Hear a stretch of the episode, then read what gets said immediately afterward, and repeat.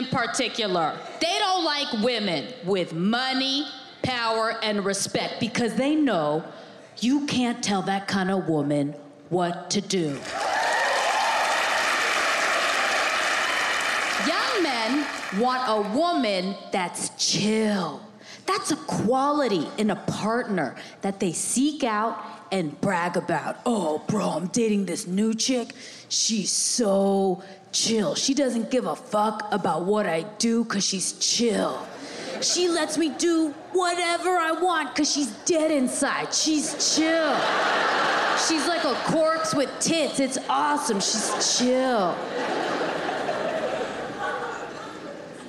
I have never, ever wanted to date a man that was chill.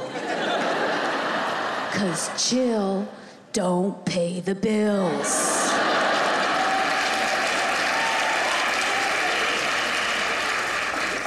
My nephew is 25 years old, and he is dating this architect. My goodness, she is so smart and interesting, successful and charismatic, and we all hope that he marries her one day.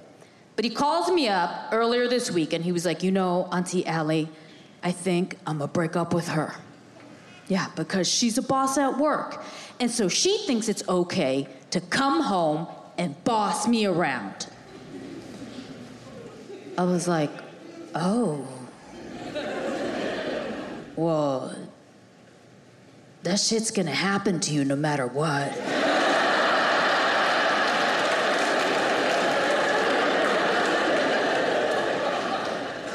Whether she a boss, whether she employed or unemployed, once you get married and have kids, your wife gonna boss you around. And you would know that if you watched House Hunters. House Hunters is a show on HGTV where a couple pretends that there's a decision to be made together.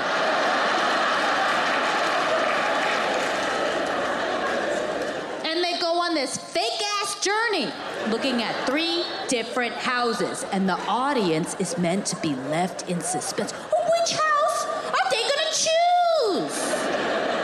are they gonna choose? It's whichever one Barbara wanted in the first place, okay?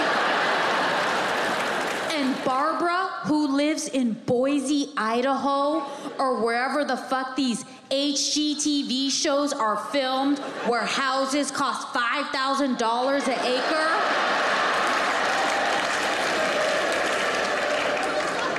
Barbara, she don't got money, power, or respect, but Barbara is a woman, and all women are very good at being extremely unpleasant.